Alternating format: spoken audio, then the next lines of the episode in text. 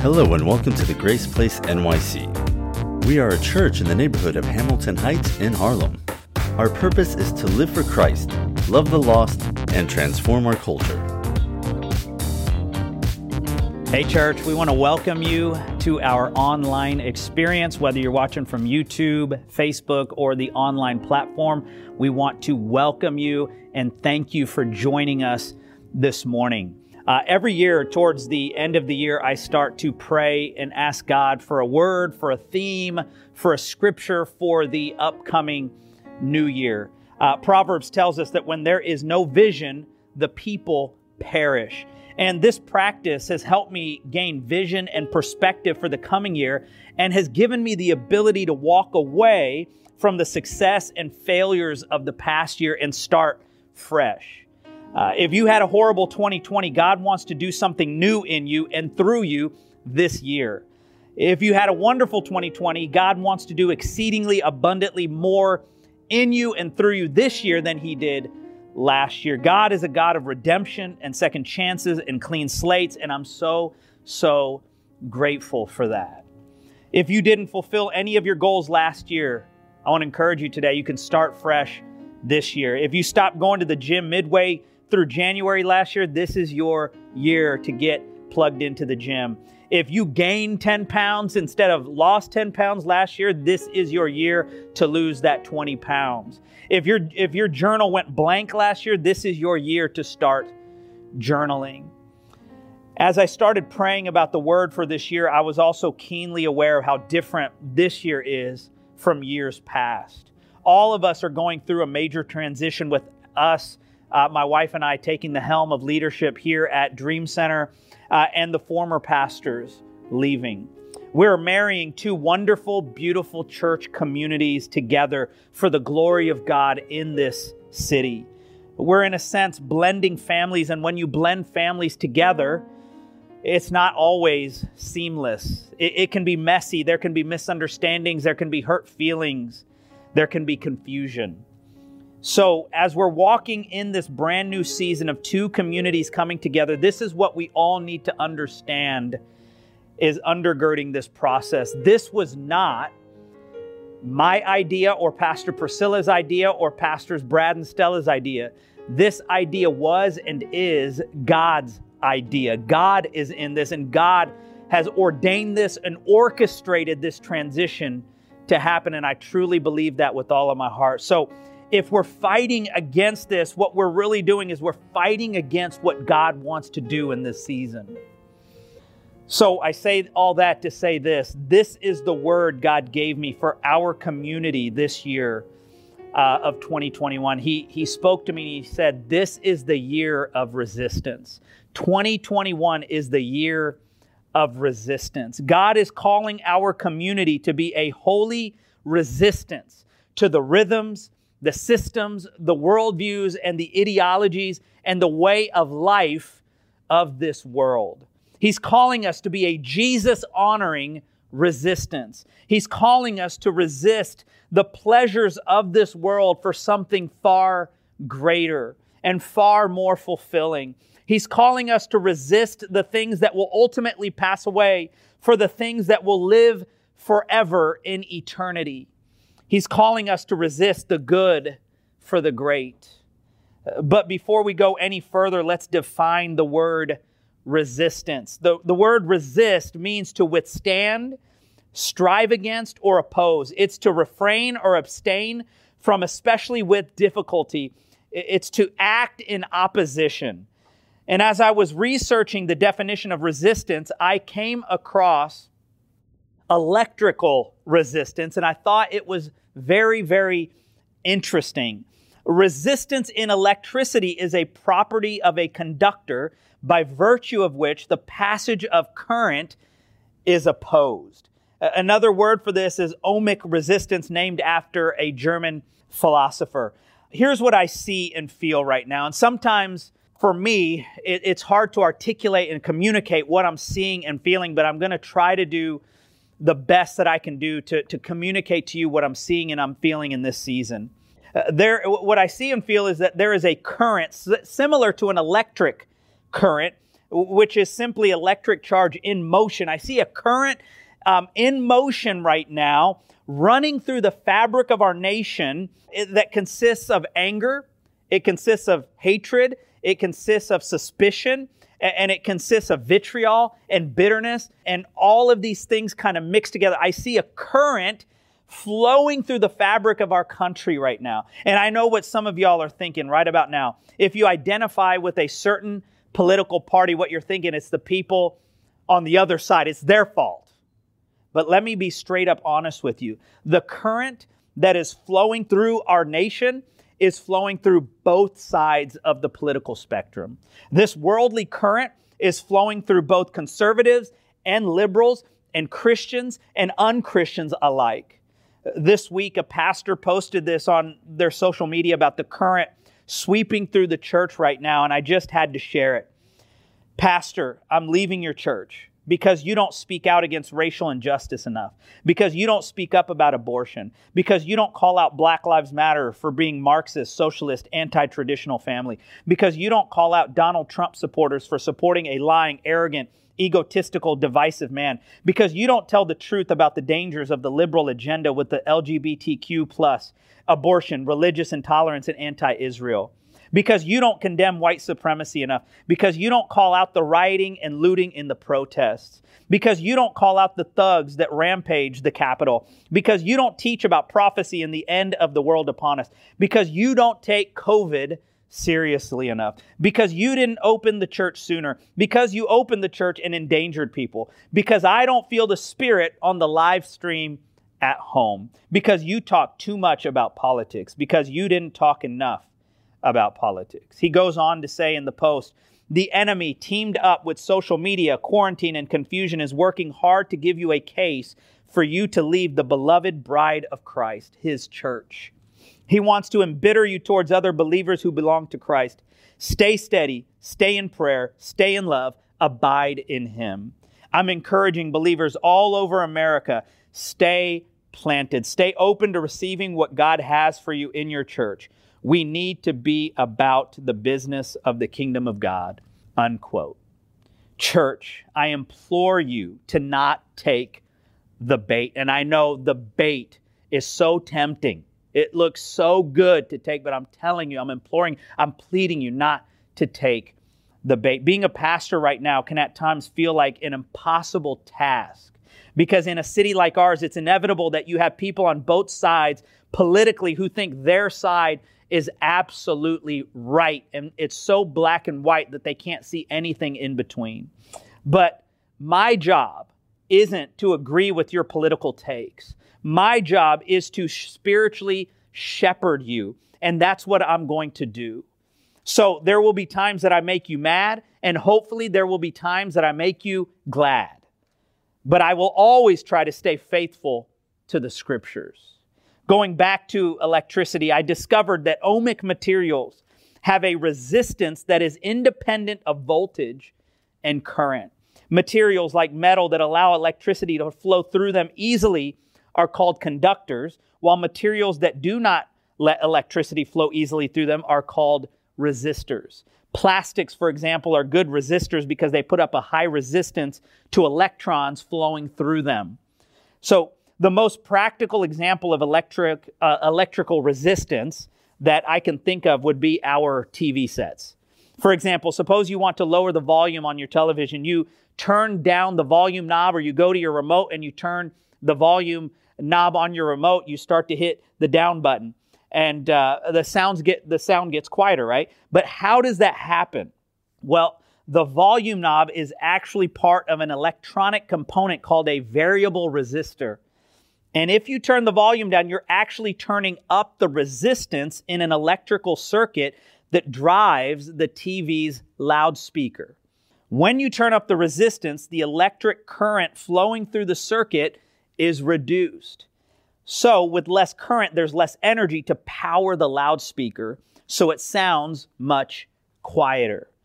We need men and women who are followers of Jesus in this time and place to be a peaceful resistance, lowering the volume, in a sense, down on the loud, divisive, polarizing, angry, hateful, suspicious, lawless voices in our country right now.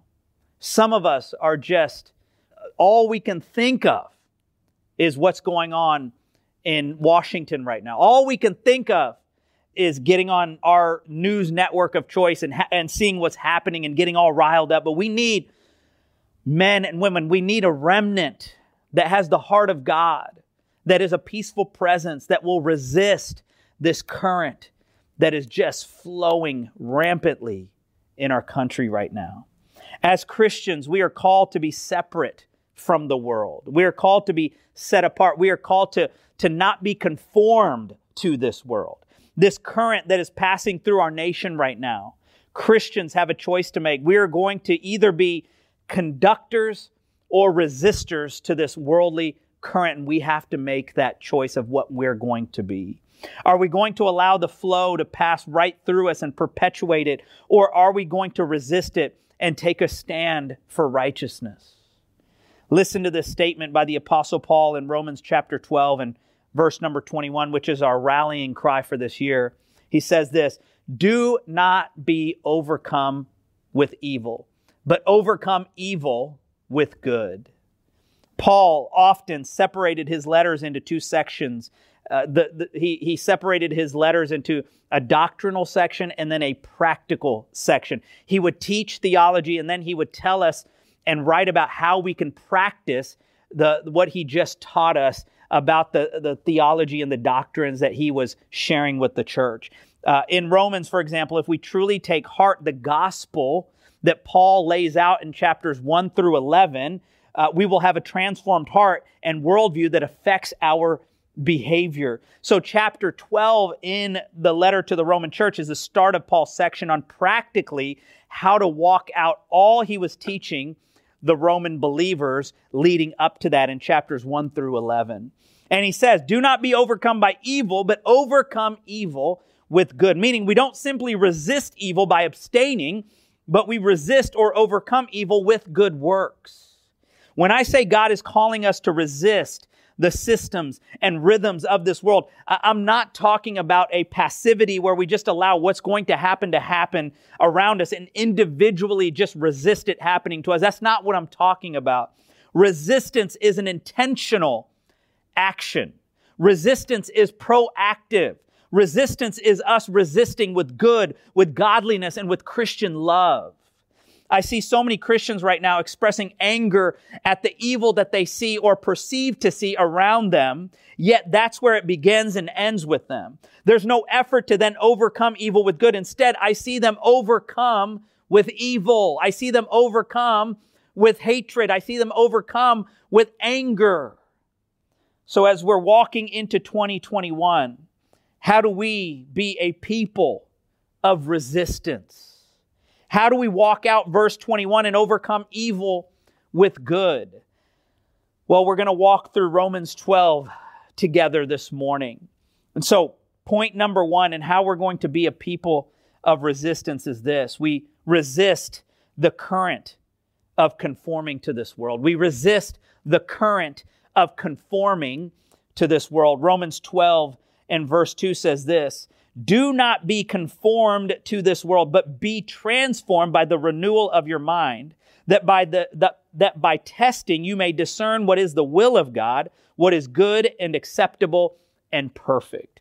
The word conform that Paul uses here is the Greek word suskemotizo, and, and it means to form or shape or fashions one behavior to a system or a particular pattern or set of standards. This Greek word is only used here and in 1 Peter 1 14 in the New Testament, where Peter says, As obedient children, do not be conformed to the passions of your former ignorance. The Apostle Paul is saying that there is a pattern, that there is a system that the world operates in, but as believers, we are shaped, formed, and fashioned by the pattern of the gospel.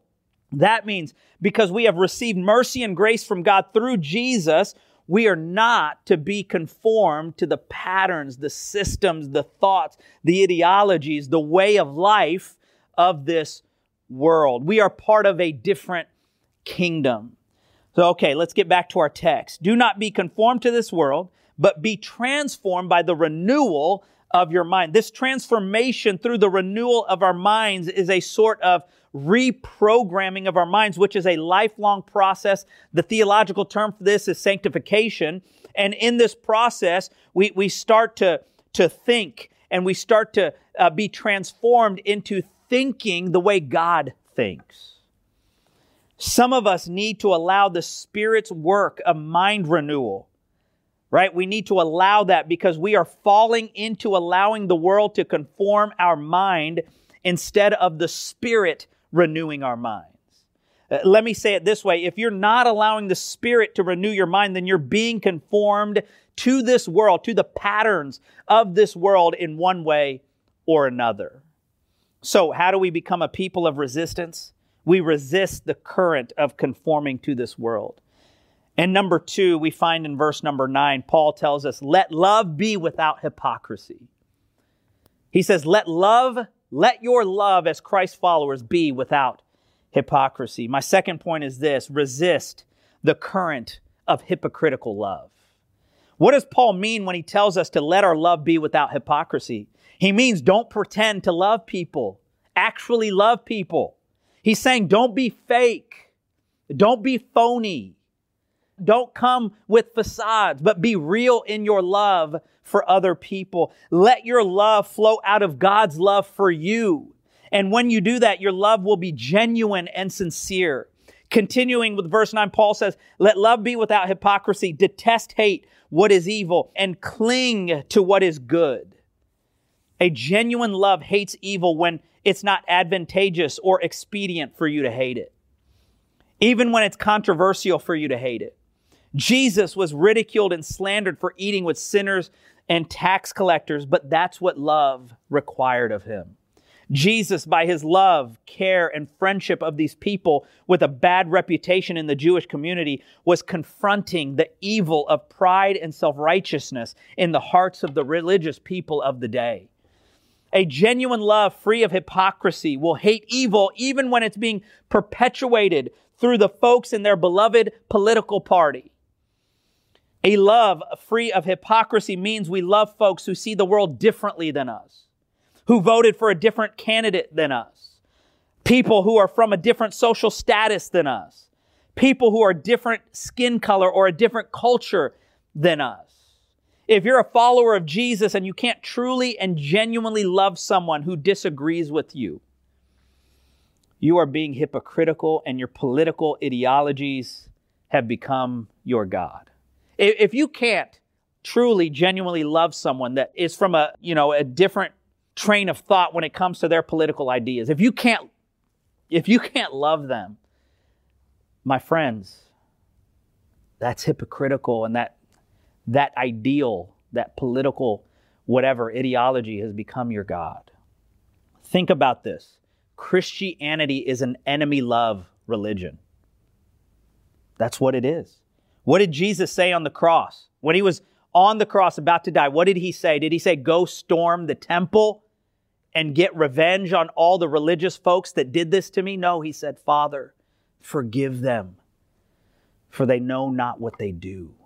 Christianity was born out of enemy love. In verse 16 of Romans 12, Paul tells us that a hypocrisy free love looks like associating ourselves with people of lower position than us. Don't treat people who are wealthier or more influential better than people who can't do anything to expand your platform. That's what Paul is, is saying a, a hypocrisy free love looks like. It looks like enemy love. It looks like treating everybody, regardless of their social status or their skin color or, or, or their last name or, or the amount of zeros they have at the end, end of their bank account. It's, it, it's not giving preferential treatment based on social status. That's what a hypocrisy free love looks like. And then point number three is this of how we become a people of resistance. We resist the current of contention. We resist the current of contention. Romans 12, 18 says, If possible, so far as it depends on you, live peaceably with all. In his commentary on Romans, Douglas Moo says this about this verse Paul acknowledges that much such conflict is unavoidable by adding to his exhortation to be at peace the double qualification, if possible, to the extent that it depends on you. But Paul does not want Christians to use the inevitability of tension with the world as an excuse for behavior that needlessly exacerbates that conflict or for a resignation that leads us not even to bother to seek to maintain a positive witness. If I'm just being completely honest with you today, our country has had a rough, rough last 10 or 11 months. It's just been tough. It's been hard. It's been difficult. Some of you have gone through hell over the last several months. Some of you have had tremendous loss over the last several months. A ton of people have lost their jobs. Lots of people have lost family members. I myself have lost a cousin to COVID, and, and, and another one of my cousins has been in the hospital for a month dealing with COVID. We had the most contentious election in my lifetime, followed with the recent events that transpired at the Capitol. We have racial unrest. We've experienced upheaval with our social lives. We've been stuck at home. We haven't been able to gather at church together. Uh, we had a season where where uh, restaurants opened up and then they closed again. Schools opened up and then they closed again. It's like every time we get a rhythm, our rhythm just gets completely ripped away from us. There's so much uncertainty right now, and we're just, it's just been a difficult, difficult last 10, 11 months. But despite all that we've gone through over the last several months, can you say with honesty that you have, as far as it depends on you, lived peaceably with all? Can you honestly say that about yourself? Ha- have you, as Paul exhorts us in another one of his letters, lived worthy of the gospel in this season? Try to be as objective as possible and think about what your witness is like right now to unbelievers watching you because they are. They're watching what you post, they're watching how you respond, they're watching what you share, they're watching your behavior when they see you in person. What, what, what is your witness like right now? Your witness of the gospel. What is it like? What, what would unbelievers, what would unbelievers think about your representation of Jesus right now? Lord, give us the spirit of resistance. Lord, help us resist the current that is in motion in this world, the current of violence, vitriol, and vilification. We need the Lord to give us his peace so that we can be peacemakers in this world. Jesus called peacemakers blessed. That is who we are supposed to be. At, at, with, at all possible with us, we are supposed to try to live at peace with everyone. Jesus called us to be peacemakers. Would people describe you as a peaceful presence, or does contention strife, and conflict follow you. Next week, we're going to continue our resistance series and talking about how to resist the, the worldly flow of motion that has infiltrated the church. We're going to spend a couple weeks talking about this and laying this, this vision of what God wants us to be out. So uh, make sure that you are just dialed into this as we're laying a framework for the rest, rest of the year. God has called us to a different current. The current from the gospel makes us the light of the world. The church is not supposed to be a perpetuator of darkness, but a pillar of life, a city set on a hill, a light shining in this present darkness. Listen to what Jesus said in John chapter 8 uh, and verse 12. He said, I am the light of the world. Whoever follows me will not walk in darkness, but will have the light of life. There is a different current that should be flowing out of the follower of Jesus. Jesus will never lead us into darkness. He will always lead us into light. If you are acting out in a way that is promoting darkness, you are not following Jesus, my friend. As I'm about to close today, listen to what Swiss theologian Karl Barth said. The church exists to set up in the world a new sign, which is radically dissimilar to the world's own manner and which contradicts it in a way which is full of promise. That's our calling as the bride of Christ. To be different, to be set apart, to, to, to resist the current of the world in a hopeful way. The, the calling of the church is to be a peaceful presence. It's, it's to be a joyful presence. It, it's, it's to be it's to be a people of rest in the midst of uncertainty and chaos and contention and confusion. That's the call of the church. Um, for 2,000 years ago, that was the call, and it's the call today. And that is what God is inviting all of us into today.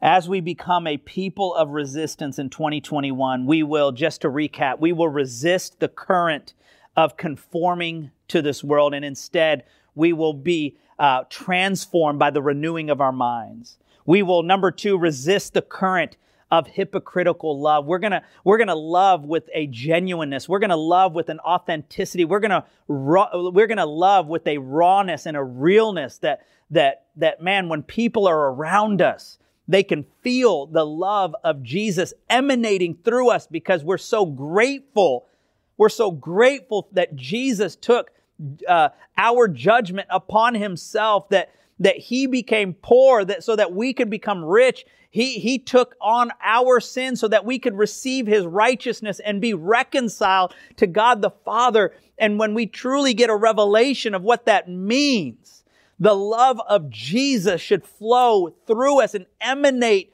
through us to our relationships, right? when we show up on the scene, our presence, full of the Spirit of God, should, should be a peaceful presence. It should be a joyful presence. It should be a, a, just a generous presence. Like that should be what marks us as Jesus followers because we've been marked with the gospel of Jesus Christ. Amen.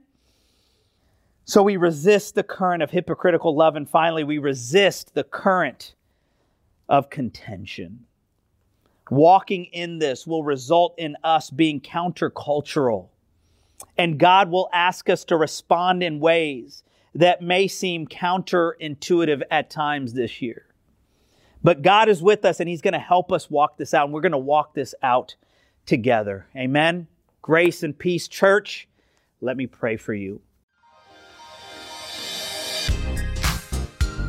Thank you for being with us at TGP NYC. You can listen to other sermons on Spotify or wherever else podcasts are available. For further details about the Grace Place, please visit tgp.nyc.